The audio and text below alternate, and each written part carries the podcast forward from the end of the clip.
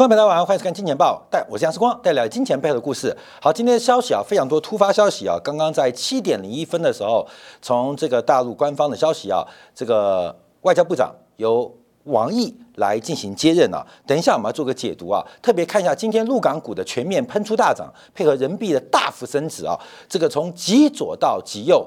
用了不到一个礼拜的时间呢，这是我们要特别做观察的。当然啊，在过去这半年时间，我们对于大周期跟小周期的掌握应该是非常的透彻啊。但其中有很多的大陆粉丝啊，或海外海内外的粉丝啊，对视光的这个政治判断有很多不谅解。可是是不是如我们的预期，在大周期之下，小周期出现了？好，这个小周期我们等下解读。那今天要再次呼吁啊，因为我今天又听到一个很不好的消息，就是我们金钱豹的粉丝。再度被诈骗啊！再度被诈骗了。那我非常非常的难过啊，因为呃，视光的交友圈其实不大，所以能够打到视光的手机号码的人不多。那光是过去这两三个月啊，这个透过层层的转接，包括今天啊，是通过新党前主席郁慕明郁主席的关系啊，来打到我的手机啊。那载入求证啊，求证什么？求证说到底视光有没有这个集资？啊，来荐股或带领团队来投资，绝对没有，绝对没有。所有金钱豹粉丝要特别的谨慎小心。呃，面对我们每个月啊，这个视频啊，视频的播出的一个次数啊，光是在 YT 平台就超过三百万次。其实，在全球华人的媒体当中，其实金钱豹的收视率是最大、最多、最广的。所以。呃，很多不法分子啊，会用现在很多新的技术，不管是 AI 啊，还是一些人工智能方法，来仿造我们的视频，来仿造视光的声音。请所有观众朋友要特别的谨慎小心，我们没有名牌，更不会募资带进带出，我自己赚就好了，怎么可能带进带出？观众朋友，视光很不准，所以没有名牌，千万不要因为。短线上这些话术被欺骗，我不断不断的提醒大家，那这种诈骗现在越来越多，那我们在这个风头上，那没办法，常常被利用，所以大家特别审慎来判别啊，因为啊，包括赖的群主啊，FB 的网站，我们都有官方的群主跟官方的网站，那官友不要随便相信，尤其这个金钱豹的人，这个官方群主，包括视光个人的赖群主，不会有视光的照片，你知道吗？不会有啊，没有，所以只要看到视光的照片，基本上九成九都是假的，所以请大家特别谨慎小心。因为我这几个月，我这样稍微做统计回归啊，这两三月我大概接到六七通电话，那被诈骗的少则是一百二十万，多的已经接近五百万。这六七则电话加起来，大概被诈骗金额就两三千万。那我刚刚提到，能够打到视光手机的，知道视光手机号码人不多。那你回推过去嘛，至少乘以一百，所以光是几个月，从去年到现在，可能被诈骗金额，我乘一百倍，至少有二十亿，至少二十亿，所以大家特别小心，特别小心，没有天上没有掉下来的名牌，没有。我们假如有一些行情预测的准，纯粹是侥幸。没有名牌，没有品牌，我也不会给个别的太多投资建议，也不会带进来出。再次提大家啊，跟大家特别提醒啊，报警也没用啊，报警没用，因为这科技啊，这个包括车手的洗钱啊，太多太多，所以要特别小心。那大陆更多啊，大陆更多，大陆借用视光的视频来进行筹资的，我也知道，但要特别谨慎小心，特别谨小心。好，回来看一下这个事情啊。啊，第一个，我们标题啊就是法夹湾。昨天我们在金铁杆的部分啊，就特别用了一个标题，到底是姓社还是姓资？社会主义还是资本主义？是姓社还是姓资啊？我用这个用词啊来下标题啊。其实啊，金钱豹已经是一个公益服务的节目，所以我们除了呃做微博的广告收入啊，广告收入也不微薄，我们广告收入其实蛮大的哈。这个大部分是在金铁杆部分得到很多长期支持金钱豹的粉丝用订阅。赞助方式来鼓励我们前进。那我跟他报告，金铁杆的订阅版。是金钱豹节目的衍生，当然有更多的题目，有更深的内容，但也不会有名牌。所以你要订阅金铁杆，你也不要期待名牌哦。我们只是可能分析更多题目，在三十分钟之内讲不完的题目，我们可没有讲的题目，在金铁杆讲掉。像等一下金铁杆要特别解读，我们从上礼拜一观察的农产品的嘎空真的发生，原油真的做出突破，而贵金属真的涨不上去，而做解释而已啊，做解释而已。所以这个呃，大家要订阅金铁杆，不要听名牌哦。啊，不见得哦，真的报名牌啊，真的要报方向的话，可能在金钱豹。所以，呃，定期点感，我是感谢大家对我们的热情的赞助，让我们走得更远，走得更大。好，这个是感谢大家。所以这个差别也不会说这个一下金钱豹，哎呦，金铁杆隐藏也不会。但有时候大家原谅，呃，时光月每天主持两个节目啊，所以有时候这个哪边讲的我不确定。那你要评论时光，哎，麻烦你，假如你这样评论，麻烦你定下金铁杆啊，你才能听到完整的思维跟完整的看法。好，因为我们补充，你可能听不。不懂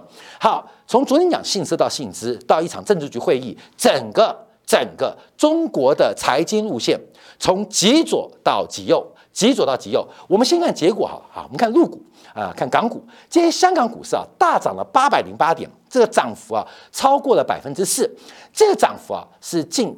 这一季度啊，三月二号以来最大的单日涨幅，也创下了四月三四月三号以来这个收盘的新高。所以整个港股已经可以说是正式转强。尤其昨天我们提到碧桂园，还有上礼拜讲的恒大，这些啊，从这几天的走势观察，就出现一个非常重要转折，叫做利空彻底，或叫做利空不跌。从恒大的奇怪的财报到碧桂园的暴雷。啊，这都是大利空哦。可是大利空情况之下，哦，碧桂园今天的债、碧桂园的股今天全面出现了喷出、井喷的发展。所以这些大利空出现在底部的时候，大家要注意哦。当利空不破底或利空不跌的时刻，那代表行情将出现重大的转折跟转机。重大的转折跟转机，我们原来比较看好商品，可陆股跟港股的走势形态要特别留意，好，特别留意。好，我们看一下，那另外沪深三百指数啊，今夜大涨接近百分之三，也百分之三。所以今天啊，从这个陆港股，从上海、深圳到香港，全面进行大规模的喷出。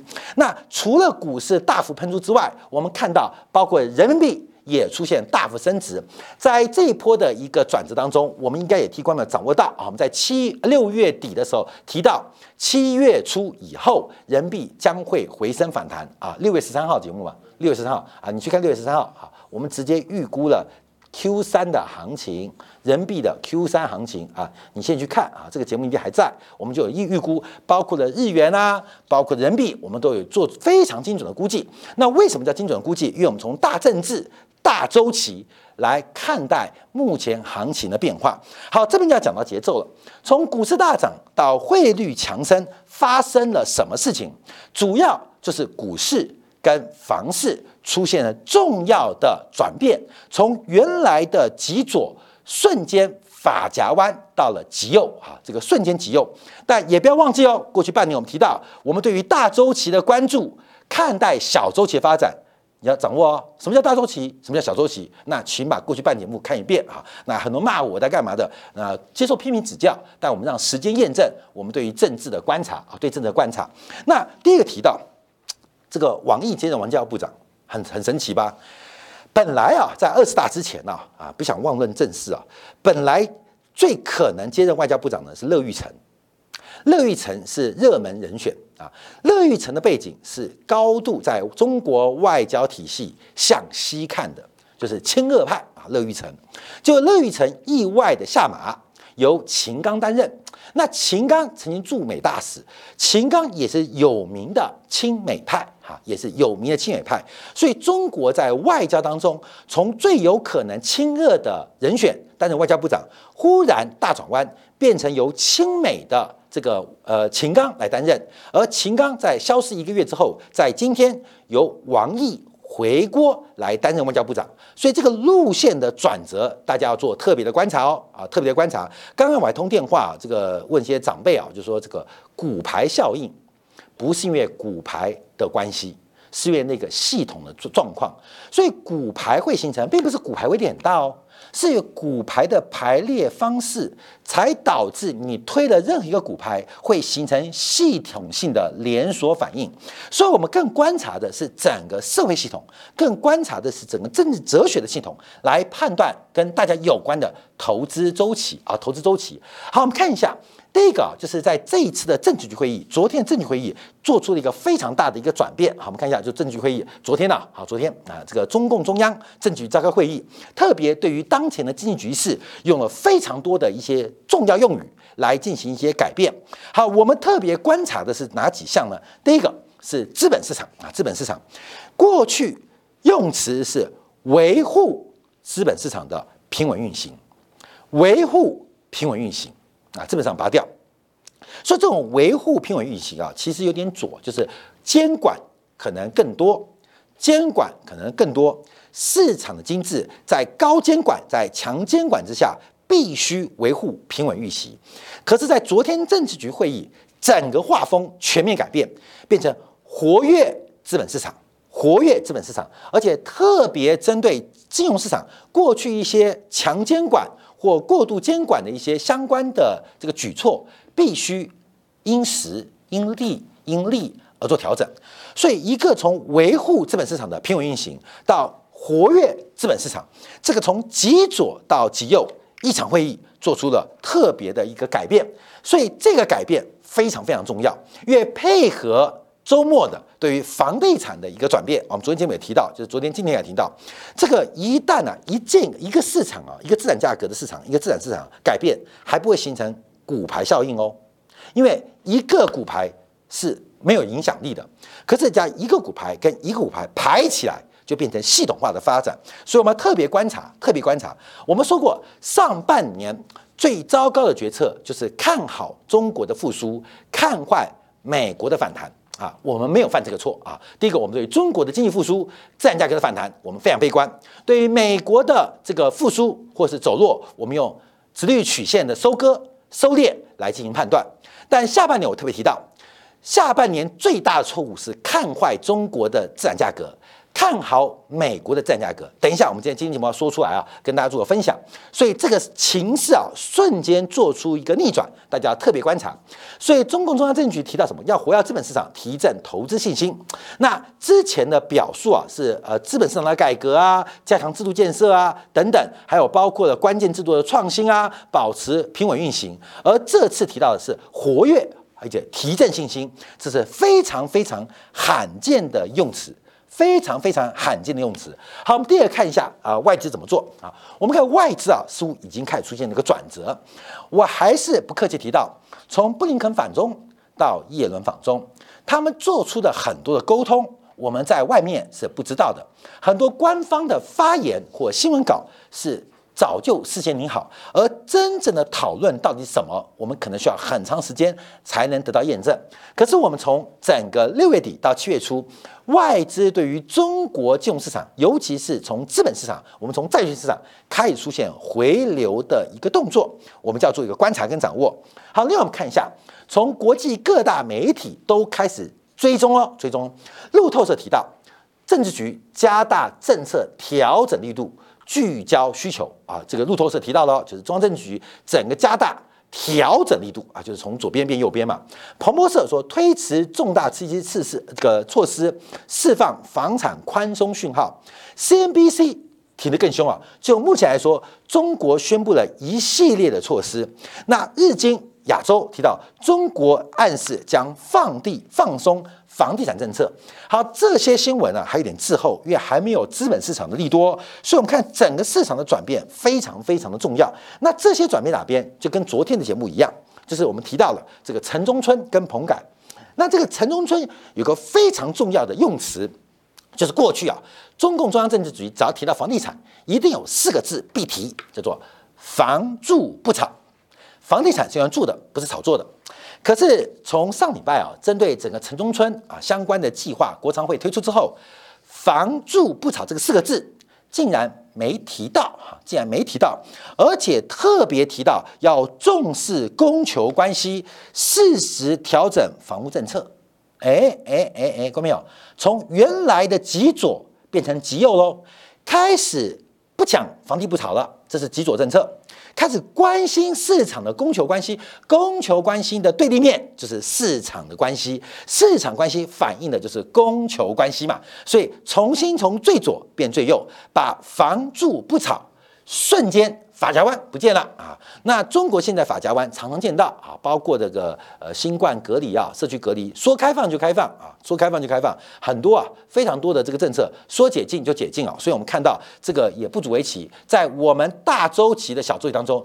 完全在我们今年上半年预估当中，而我对于我今年四月份在台北、台中、高雄的线下粉丝见面会，我们做出了非常多精准的判断。现在隔了三个月，我们所有的判断、所有预测都。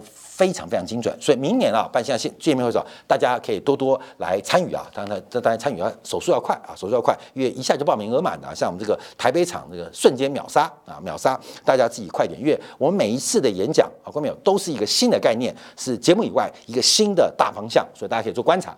好，从这个房地产到资本市场、股市都出现了强力的一个讯号，而这个讯号我们就很明显可以看到，它基本上形成了一个股牌效应。形成了股牌结构了，不叫做股牌效应，叫股牌结构。股牌结构排的越多，影响越大。所以最近啊，传出一个新闻，就是人民日报啊，好像在六月十四号曾经啊，人民网啊，曾经对于马云做出了一个新的评价。这个是大陆啊现在疯传的一个这个消息新闻啊，有可能是假的，可是就是传出来的，也没被删文，也没被删帖。第一个啊，连续三天，马云开创了电商新时代。马云引领了企业社会责任新模式。马云的商业智慧与领导力，好看没有？因为反正重点嘛，就是把马云捧得好高好高。那我们知道，马云的这个当年在陆家嘴的金融论坛的讲话，是一个时代的转折。那也看到，那当时啊，这个整个我们看到这个蚂蚁的上市无疾而终，挂牌临时喊卡。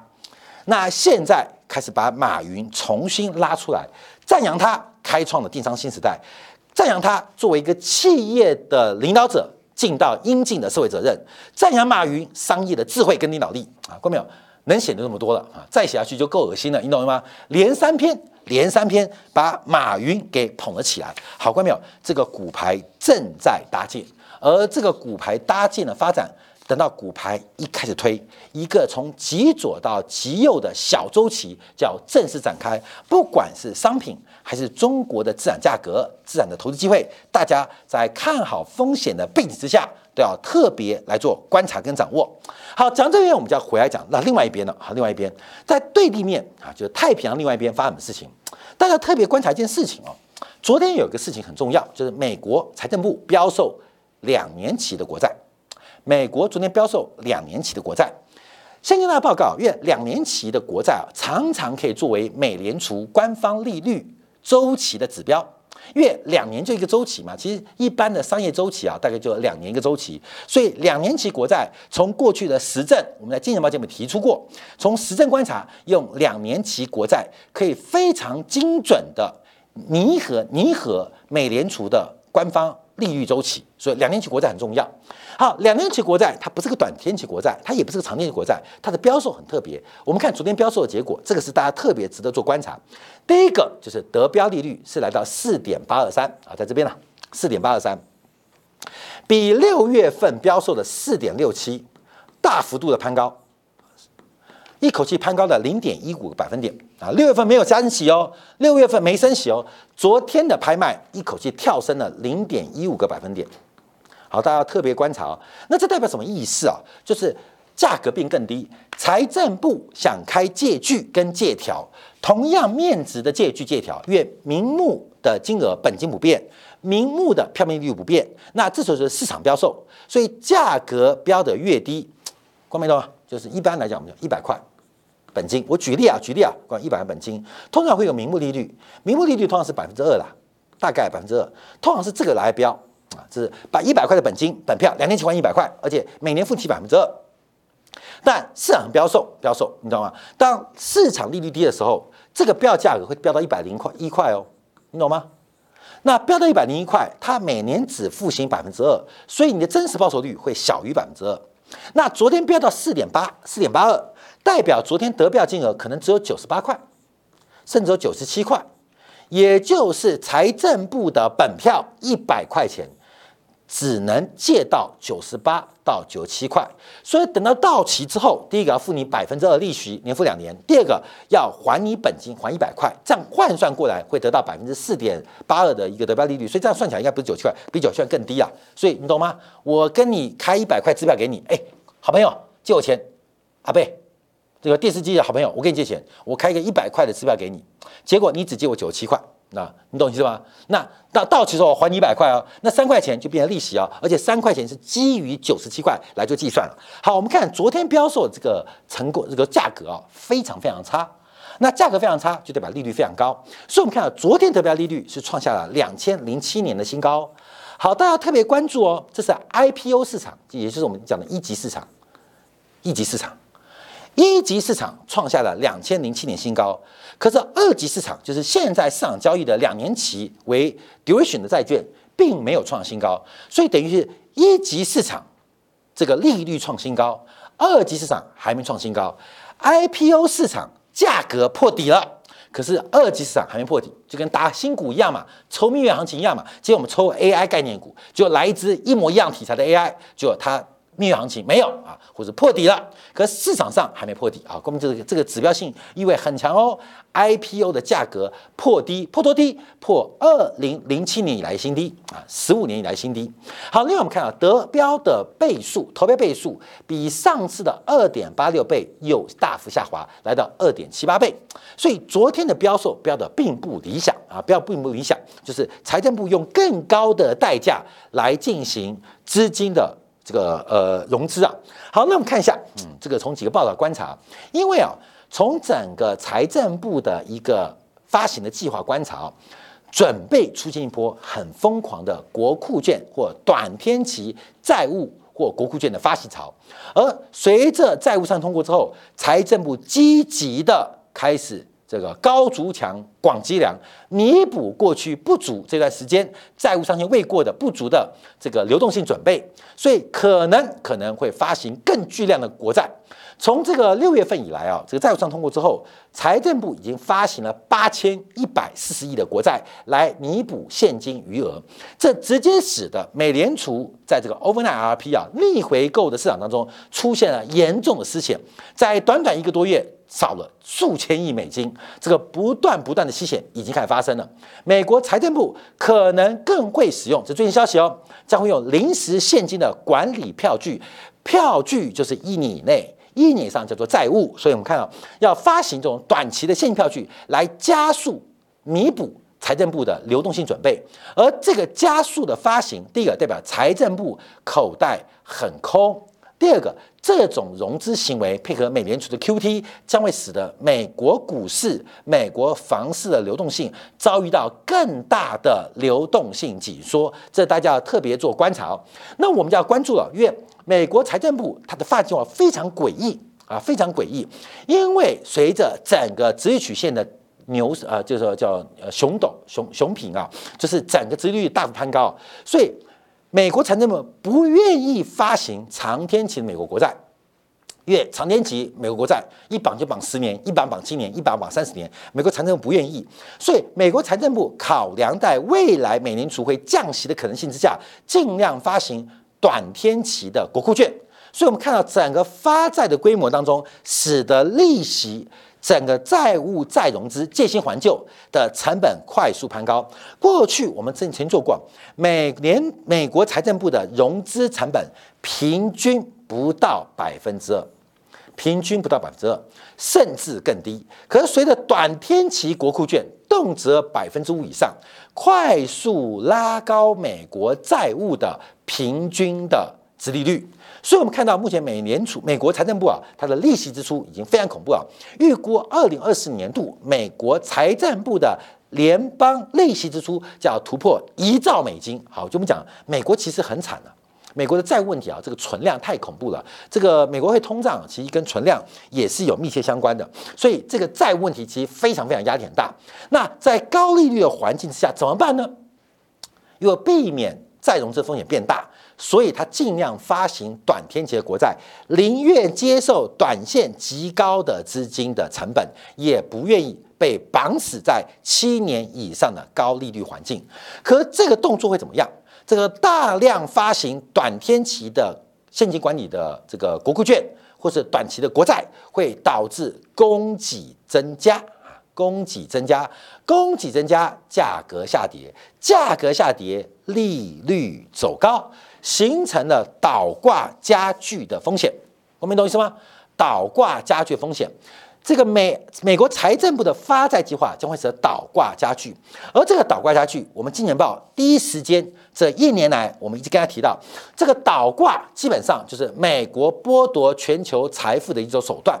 虽然这个倒挂是美 FED 的资金提供，FED 的哎 ROA 啊，这嗯，那这边是财政部的成本啊，财政部的成本，财政部成本。长期的嘛，WACC，我们叫加权平均成本。虽然财政部的发债计划往这边做移动，可是它把这边提高的更高啊，就倒挂更严重。倒挂更严重，我跟大家还是报告，美元的成本越来越贵，倒挂导致美国在铸币税的收入越来越多，也只有这个方法。